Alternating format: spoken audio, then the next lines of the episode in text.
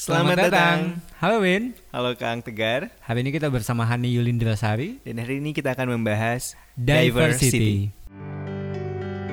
manusia tidak mungkin jadi manusia tanpa positive regard ya. racism, atheism, elitism, ada yang manusia adalah individu yang selfish. Aksara Podcast. Hai. Halo Kang. Topik kedua ya. Topik kedua. Sampai lupa loh. Sampai lupa. Saking Padahal masih sedikit. masih sedikit. Saking beragamnya kan. Saking beragamnya. Nah, eh, ngomongin keberagaman Indonesia punya satu cerita soal keberagaman yang luar biasa nih. Oke. Ya kan? Dari mulai eh, suku bangsanya, Oke. eh, bahasanya, belum lagi kalau kita ngomongin pemikiran, Iya, eh, persepsi, dan lain sikap, sebagainya. perilaku. Ya. Bukan mungkin tidak hanya dalam tataran masyarakat aja Kang, individu pun mungkin bisa berbeda. Yes. Saya sama Kang berbeda. Yes. Kebayang nggak kalau muka kita sama, Ah. persepsi sama, perilaku Iya. sama, pasangan sama, kan bahaya. kita akan akan akan bertanya soal itu Oke. apa jadinya kalau ternyata nggak ada perbedaan di dunia ini Dan semua di dunia ini sama. ah yes Oke. langsung kita ketemuan dulu sama Narasumber, Narasumber kita Oke, Mbak halo. Mbak Ani. Halo, Mbak Ani, apa kabar? Halo, baik. Apa kabar? Tegar, Alwin. terima kasih sudah datang di em, ruang tamu kami Ruang Iya, tamu. sama-sama. Ruang tamu orang sih sebenarnya. Sama-sama makasih udah diundang, udah dijemput juga. dan hari ini kita mau ngomongin itu Eh, soal perbedaan soal bagaimana menyikapi, menyikapi perbedaan. Kan mungkin kayaknya ini menjadi isu yang cukup banyak juga terjadi di masyarakat bahwa perbedaan bahkan tidak hanya dalam kondisi kelompok tapi ketika kita berbeda secara individual saya sama Kang Tegar berbeda mungkin itu bisa memicu konflik juga ya Kang ya? Iya, dan kayaknya lebih sensitif sekarang tuh ya beda sedikit udah langsung wah jadi salah paham Yes. apa? Kamu gak ngertiin aku gitu Kang ya? Gimana tuh? Gimana gimana? Kalau dari perspektifnya Mbak Hani? Hmm, apanya nih yang gimana? si diversity Si diversity ini. Ya, kalau kita lihat perbedaan, perbedaan itu sebetulnya satu keniscayaan ya. Kalau kita lihat di penciptaan manusia aja untuk lebih mudah memahami perbedaan ini, manusia itu satu individu manusia itu diciptakan dari dua hal yang berbeda. Eh, sel telur dan sel sperma nggak mungkin kan ovum sama ovum gitu ya. sel telur sama sel telur gak bakalan jadi manusia. Udah gitu dia sel telur sama sel sperma bersatu jadi satu sel. Tapi setelah itu memecah belah membelah dirinya sendiri men, apa terus berdiferensiasi kan Eh, membentuk sel buat mata, buat otak, buat telinga dan lain sebagainya. Itu aja sudah menunjukkan bahwa kita nih nggak bakalan jadi manusia kalau nggak ada perbedaan. gitu. oke Jadi kalau kita analogikan manusia ini ke masyarakat, di masyarakat juga seperti itu gitu. Nggak mungkin eh, kita ini jalan, masyarakat kita ini jalan kalau semua orang sama. Semua orang interestnya sama ya nggak mungkin jalan. Semua orang pengen jadi pemimpin, kayak gimana perang dong jadinya gitu ya. Eh, pasti ada yang ada leader, ada follower, ada yang pinter matematika, ada yang eh, apa namanya pinter seni supaya lebih hidup masyarakat lebih berwarna gitu. Di lukisan aja nggak bakalan jadi kalau kita ngelukis pakai warna hitam doang. Bisa yang monokrom itu, tapi kan tetap dipadukan dengan putih, gitu ya. Lalu musik juga kebayang kan kalau misalnya musik itu cuman satu nada, Tet, gitu aja kan. Iya kan Hmm, gitu terus aja kan. Nggak asik juga lama-lama jadi siaran kuping eh, kan. radio malam-malam ya Ah, iya. Jadi suara semut Langsung aja kan gitu langsung dimatiin kan nggak asik gitu. Jadi memang tidak mungkin ada masyarakat kita ini tanpa ada perbedaan. Manusia tidak mungkin jadi manusia tanpa ada perbedaan. Kalau si sel itu terus membelah tidak mendiferensiasi, jadinya kanker malah harus diangkat kan gitu. Ya itu analogi yang paling mudah gitu. Oke, satu hal yang menarik ya tadi bahwa manusia ini menjadi manusia karena perbedaannya kan. betul Iya. Kalau tidak ter- terdiferensiasi malah jadi kanker yang harus dicabut. baik dari asal usulnya maupun da- dalam prosesnya sendiri Dalam ya. prosesnya nah, sendiri. eh, sekarang ini kan kita ngelihat nih satu proses yang kayaknya makin ke sini tuh ya yang tadi saya bilang agak lebih sensitif ya sekarang ini dalam menyikapi Perbedaan eh, ini. perbedaan. Ya gimana ya kalau lebih sensitif itu kalau saya lihat ini ada medianya. Jadi ada yang memediasi kenapa lebih sensitif gitu terhadap perbedaan. Kalau kita lihat sensitivitas itu kan karena prasangka-prasangka sosial, ada prasangka ya, ada prasangka, ada stereotipe-stereotipe dari satu kelompok dengan kelompok yang lain. Nah, prasangka-prasangka sosial ini disebarkan dengan sangat mudah melalui sosial media. Kan one click away gitu Iya, ya one click satu away. tinggal diklik aja udah nyebar udah nyebar. Nah prasangka-prasangka sosial ini juga lebih mudah diterima oleh masyarakat karena ada kecenderungan manusia itu dia punya apa yang kita sebut cognitive miser ya nah cognitive miser ini kenapa terjadi kalau kita berpikir sebetulnya kita butuh energi kan ya Iya. Hmm. Berpikir itu tubuh kita, otak kita tuh butuh energi. Seperti juga ini sebenarnya eh, bisa dibilang alamiah ya. Tubuh kita tuh akan mencoba conserve energi, mencoba untuk menggunakan energi seminimal mungkin Oke. ya untuk menyelesaikan satu masalah. Ketika kita mendapatkan satu informasi, maka yang akan lebih mudah diterima adalah informasi yang sudah sesuai dengan keyakinan kita. Oke. Sudah sesuai dengan skema kognitif kita yang sangat mudah kita iakan. Hmm. Kalau kita skeptis terhadap satu informasi, itu artinya kita membutuhkan energi lebih untuk memikirkan itu gitu kan. Jadi Dan kondisinya kayaknya lebih parah ketika ada yang bilang bahwa manusia itu adalah organisme paling males gitu ya. Jadi Iya. itu tadi kalau misalnya harus effort lebih kayaknya Iya, jadi Gitu ya. lebih mudah nerima informasi yang sudah sesuai dengan apa yang sudah kita ketahui sebelumnya. Karena itu tidak membutuhkan energi lebih untuk oh iya, ini udah si Eta mah orang ini misalnya misalnya katakan oh, saya orang Sunda jadi saya pakai contoh orang Sunda ya supaya tidak ini. Iya ada orang Sunda mah matre itu kan ada satu stereotip seperti itu. Terus kita melihat satu kasus gitu ya, satu kasus yang kebetulan bisa disimpulkan secara cepat gitu, secara mudah bahwa orang Sunda itu memang eh, matre dengan bukti salah satu orang itu. Oke. Kan kita jadi lebih menentukan bener orang Sunda mah gitu gitu. Jadi kayak eh, kita tidak melihat kenapa dia matre, mungkin ada latar belakang halnya apa bener orang Sunda semua matre kan eh, sebetulnya kalau kita mau berpikir lebih dalam, lebih detail tentang itu, kita akan bisa apa namanya menghapuskan stereotip-stereotip terhadap satu kelompok. Nah, stereotip ini kan terutama yang beda kita gitu ya. Iya, karena stereotip itu kan biasanya kita kenakan kepada orang di luar kita, di luar grup kita gitu. Prasangka sosial juga nggak mungkin kita berprasangka kepada kelompok kita sendiri gitu Iya, ya. Lebih ke kelompok yang berbeda dari kita. gitu. Nah, sekarang yang terjadi di Indonesia ini adalah terjadi segmentasi-segmentasi masyarakat. Jadi semakin terkotak-kotakan si masyarakat itu. Eh, Semakin mempertajam perbedaan Hmm. yang terjadi di masyarakat kita sekarang itu kayak gitu. Orang semakin relaktan untuk mengenal kelompok lain yang berbeda dengan dia. Karena prasangka sosial udah tinggi. Hmm. Uh, ketika prasa- prasangka sosial tinggi akan muncul kayak katakanlah kekhawatiran-kekhawatirannya kecemasan-kecemasan dari satu kelompok akan keselamatan kelompok tersebut. Oke. ya maksudnya bukan keselamatan oh takut disakiti atau apa tapi kelangsungan kayak survivalnya lah kayak Lebih kayak, eksistensinya si hmm, kelompoknya insting ya insting survivalnya muncul jadi mereka akan semakin membuat apa namanya barrier, gitu ya akan semakin membuat barrier. Jadi nah barrier itulah yang justru akan semakin memperparah mempertajam perbedaan ini gitu Eh, sekarang kalau kita ngomong ini kan jadi kayak satu kotak besar dan kemudian ada garis-garis tipis pada Iya. awalnya gitu ya yang kemudian dibikin Iya, tebal gitu. dibikin tebal. tebal. Gimana sih supaya si garis-garis yang tipis ini nggak makin tebal? Hmm. Ya kita harus mulai ya sebagai anak muda. Siapalah kelompok mana aja lah yang bisa memulai Makasih untuk membongkar gitu. Masih Ah, dianggap kan muda ya. Saya saya juga. Ya, saya juga masih muda. Ya eh, mulailah eh, diskusi-diskusi yang membuka eh, ruang perbincangan ya antar kelompok yang berbeda itu. Nah, yang garis-garis tipis itu bisa dihilangkan atau bisa diminimalisir ketika kita mengenali orang dari kelompok yang berbeda dari kita secara langsung dan kita berinteraksi secara langsung. Dan melihat sisi positifnya gitu. Ya, dan melihat akhirnya kita akan melihat orang dari kelompok yang berbeda itu sebagai manusia juga gitu. Misalnya kayak tadi ya stereotip orang Sunda gitu.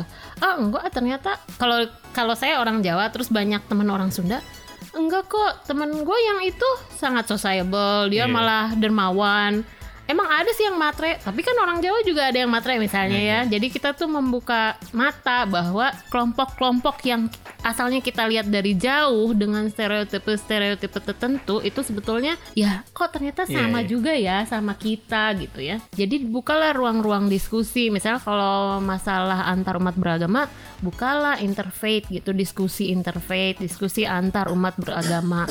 Kayak ini sekalian uh, promosi ya sebetulnya bukan promosi juga karena saya juga baru bergabung dengan sekolah damai Indonesia Uh, mereka itu bikin diskusi setiap hari Sabtu Uh, terakhir diskusi kebetulan saya nggak bisa datang sih diskusi uh, dengan kelompok Kristen, uh, Protestan, Katolik dan apa gitu. Itu sebelumnya waktu yang saya datang itu Kodi itu mengundang Ahmadiyah dan Syiah. Lalu di uh, kita berdiskusi seperti apa sih mereka itu sebetulnya, lalu prasangka sosial apa yang yang yang ada di Ya, ya, masyarakat kita, bagaimana mereka mengcounter itu sebetulnya bagaimana sih? Nah, dengan diskusi-diskusi seperti itu, kita bisa mencoba memahami kan, memahami oh bedanya tuh di sini.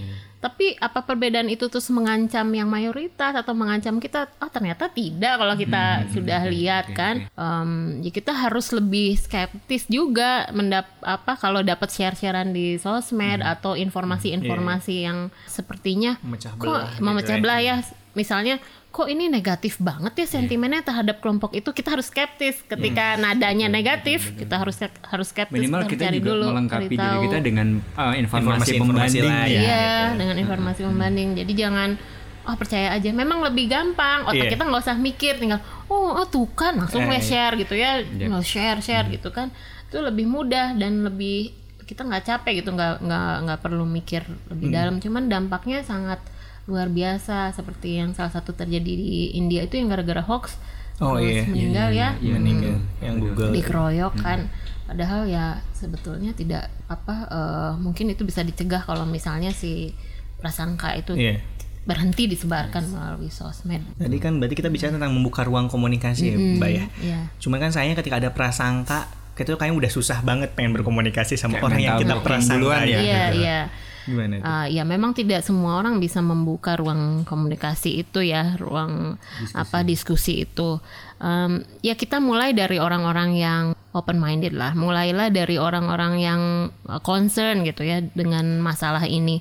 Nggak eh, nggak apa-apa kita mulai dari yang kecil gitu kayak gini nih bikin podcast atau bikin kelompok diskusi.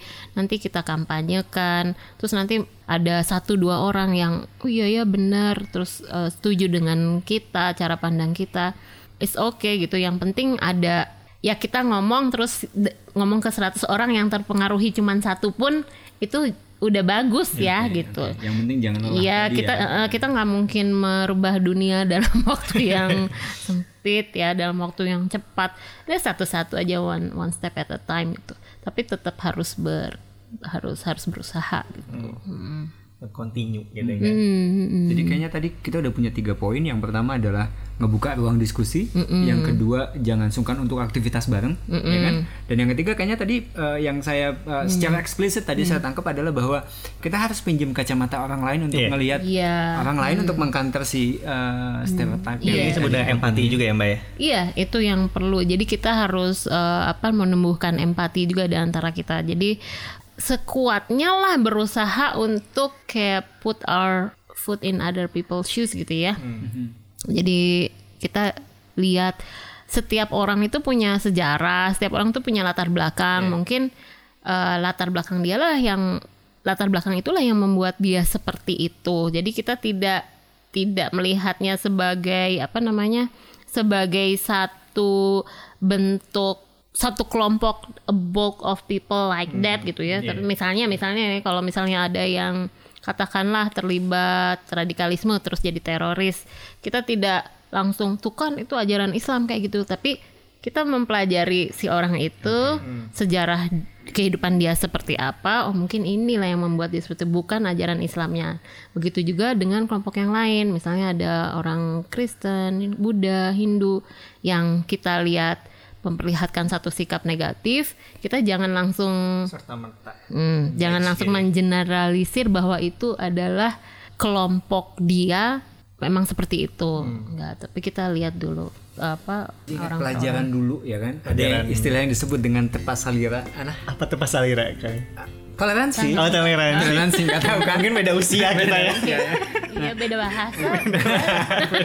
dan eh, betapa waktu itu sebetulnya doktrin soal Tepas toleransi itu itu.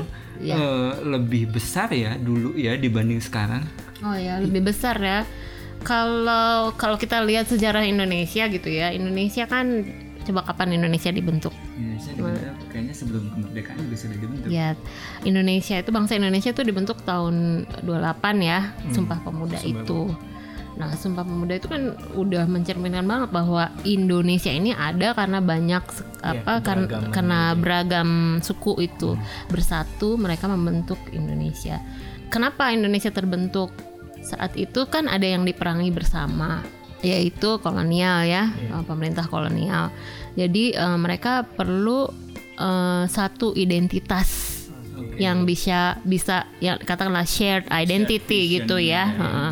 Ya, bikinlah satu bangsa Indonesia gitu. Nah eh, sekarang nih eh, nggak ada lagi tuh musuh kolonial ya, gitu. Jadi kan kita mungkin merasa tidak terlalu perlu lagi untuk punya shared identity eh, Indonesia itu. Pada akhirnya kan yang yang mayoritas nih kebanyakan yang rada-rada ingin menguasai gitu ya dan mayoritas tapi merasa terancam gitu ya di Indonesia ini.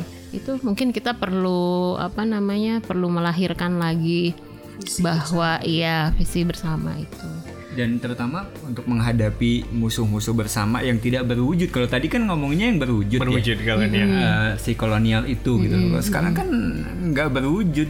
Jangan-jangan si stereotip itu juga salah satu bentuk yang selama ini bikin kita terkungkung di situ ya sih?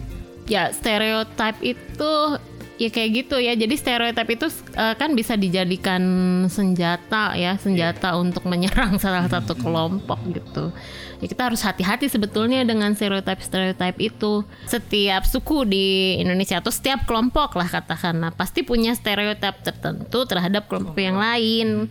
Karena apa? Karena itu tadi nggak mau mengenali lebih jauh lebih dalam bahwa mereka itu sama dengan kelompok kita bahwa di kelompok kita juga ada yang A B C D E.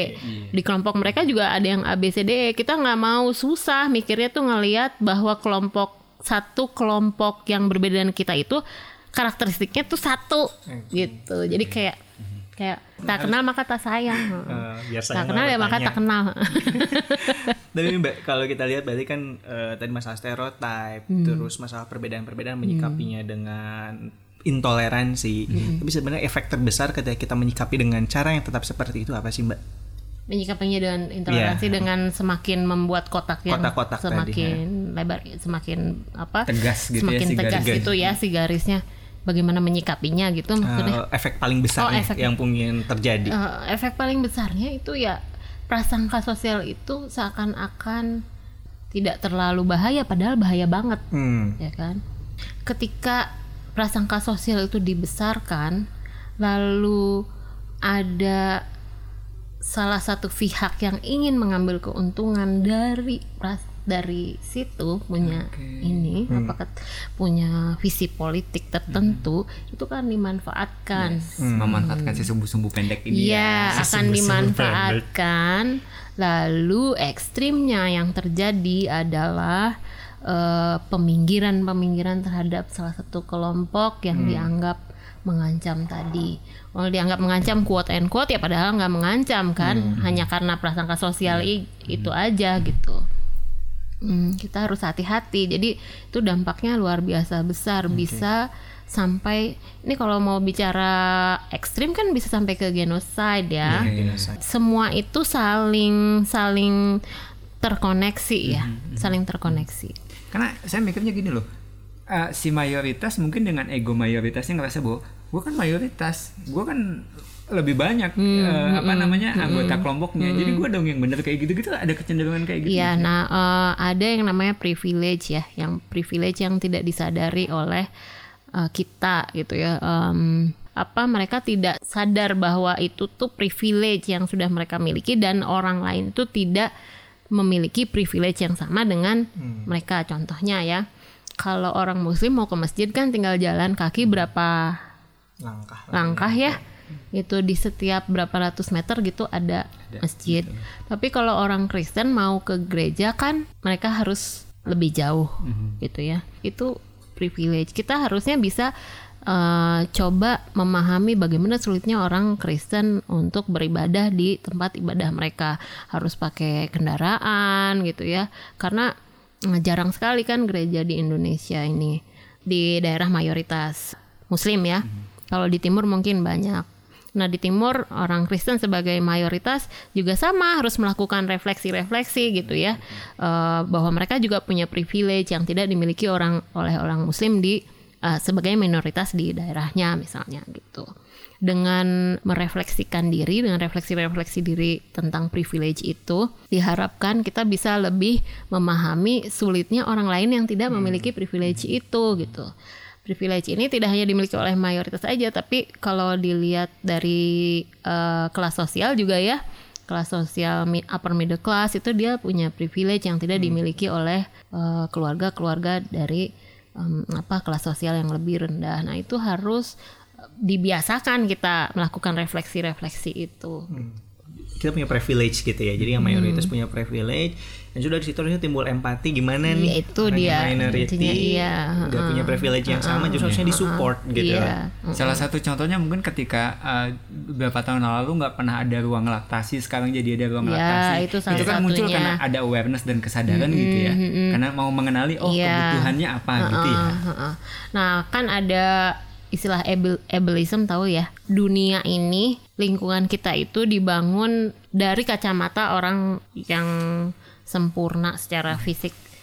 Ini mungkin saya pakai bahasa sempurna juga nggak nggak tepat ya karena orang dengan disability juga sebetulnya mereka sempurna juga cuman eh, untuk lebih mudah menjelaskannya aja saya pakai istilah itu kita lihatlah di kampus gitu ya eh, tang- pakai tangga gitu tapi nggak ada rail buat Oh, iya. itu ya nah itu karena ada orang kita yang punya kaki yang punya mata eh, awas dan em, tidak punya masalah fisik itu kan biasa aja. Kita nggak menyadari bahwa itu privilege kita sebagai Iya, orang yang oh, oke. ya kan? Sebagai orang yang bisa berjalan bisa naik tangga bisa melihat. Itu tuh kita tidak melihat itu sebagai privilege. Kita tidak melihat bagaimana yang lain struggle gitu untuk sampai ke ruang kelas gitu. Nah, ini eh, kita jadi ngomongin masalah standar ya. Maksudnya eh, standar yang ditetapkan eh, ketika tadi bikin gedung, eh, standarnya adalah untuk orang yang sehat, normal, dan kemudian mungkin secara fisik masih oke gitu loh. Eh, Tapi kemudian kita tidak melihat standar-standar lain yang mungkin juga digunakan oleh orang lain ya. Iya dan itu terjadi di semua hal ya. Maksudnya ketika melihat ke- ketika bangun gedung, standar yang kita gunakan itu adalah standar laki-laki normal ya. Standar manusia laki-laki normal.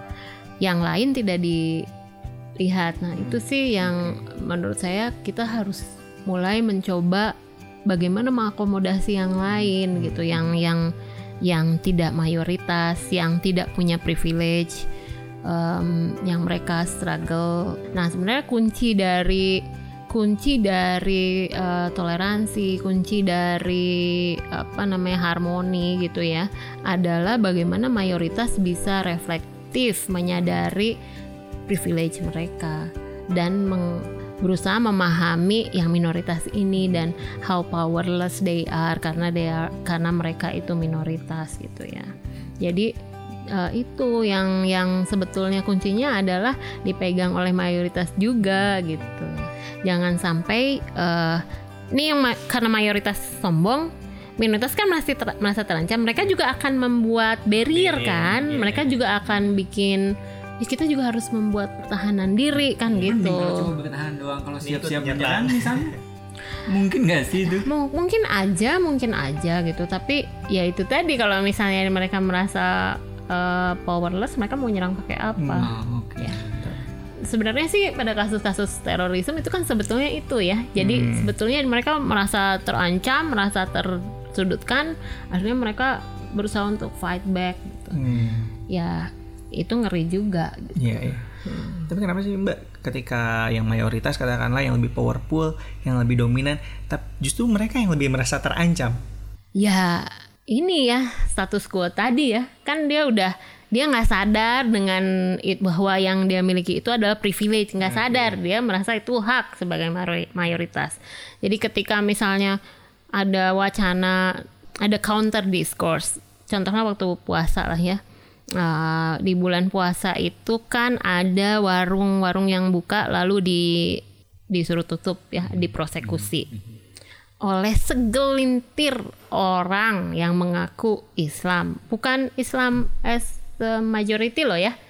Itu juga segelintir kelompok gitu kan. Nah eh, tapi yang segelintir itu keras banget kan ngomongnya gitu ya. Jadi kelihatan. Dan seolah-olah mewakili seolah-olah mewakili mayoritas gitu ya. padahal kan enggak gitu. Itu hanya segelintir aja sedikit lah. Saya lihat kalau muslim mayoritas di Indonesia sangat toleran gitu ya. Nah terus ada counter discourse kan. Ada orang-orang yang orang muslim juga yang ini nggak bisa dong seenaknya seperti ini. Kita kasih counter discourse. Kita harus tahu privilege kita.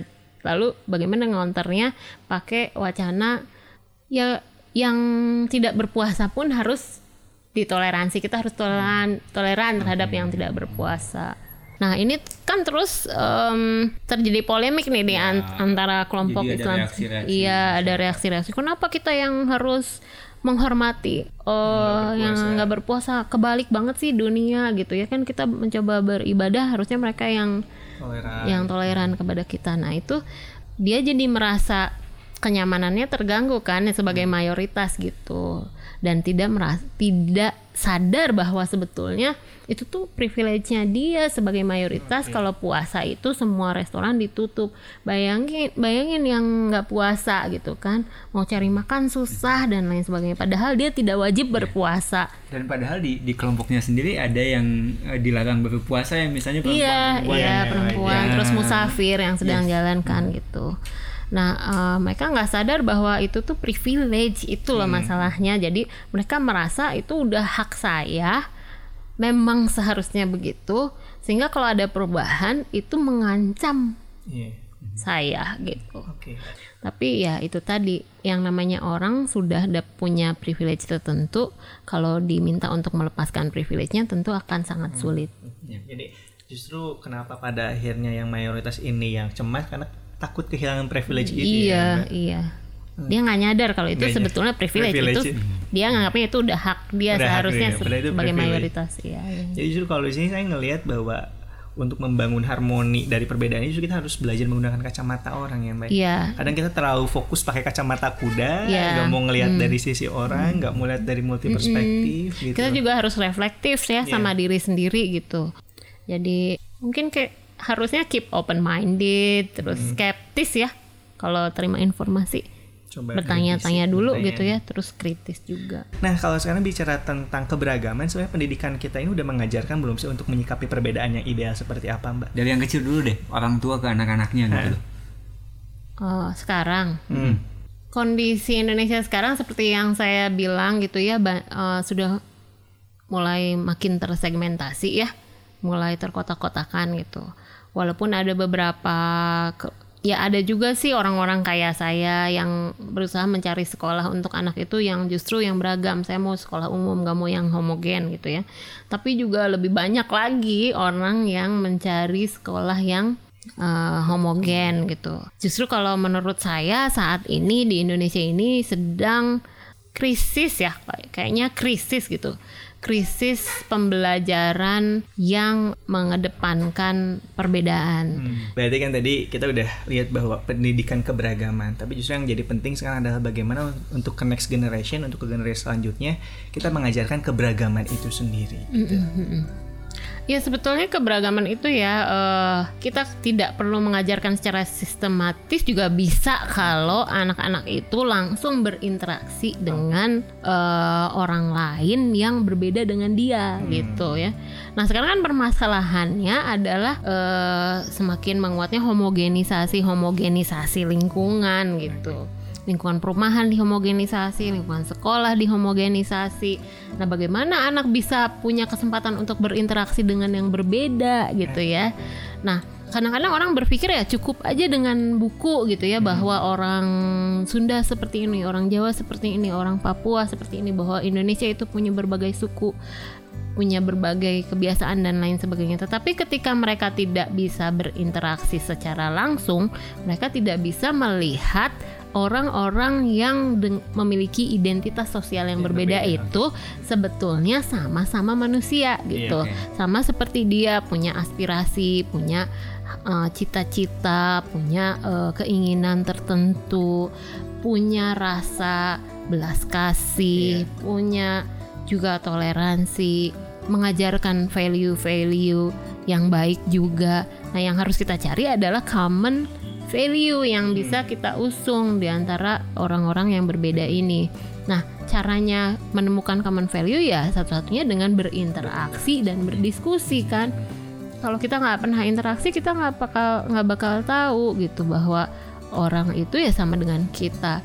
Eh, Orang-orang yang berbeda dari kita itu sebagai kita juga, sebagai manusia juga saya, yang saya jadi sama. mikirnya gini ya eh, ketika perbedaan itu adalah sebuah universality eh, Sebuah hal yang natural, se- sebuah hal yang natural dan, Hmm. dan berlaku secara umum. Justru sekarang kita kayak harus eh, berusaha untuk memunculkan si keberagaman keberagaman itu karena kita udah eh, mengkotak-kotakan diri kita ya. Kayak tadi misalnya rumah kita sudah eh, sudah ada tema tertentunya kita harus menciptakan suasana buat anak-anak kita supaya mereka eh, mengalami keberagaman Langsung, itu gitu. Iya. kok jadi kayak kebalik ya sekarang? Kebalik mana maksudnya? ya maksudnya Ya. kita kan bilang bahwa keberagaman itu natural nih. Nah, sekarang kita harus menciptakan si lingkungan yang beragam. Di sekolah kita harus biasakan mereka interaksi sama orang yang berbeda identitas sosialnya.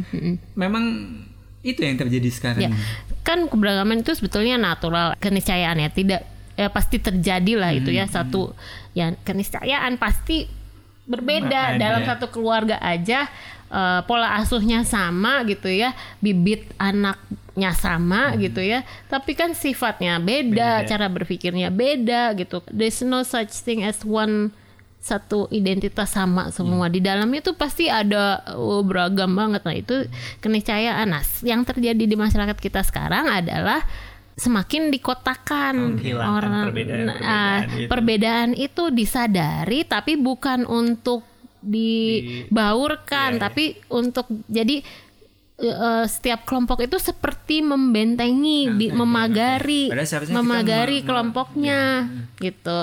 Seharusnya kita itu justru membuka pagar istilahnya tuh. Jadi jadi membuka pagar supaya kita bisa melihat ada common value di antara yes yang perbedaan manusia itu di dan antara common value perbedaan itu itu. yang membuat kita jadi bisa berharmonisasi Iya, dengan Iya, lain gitu. iya.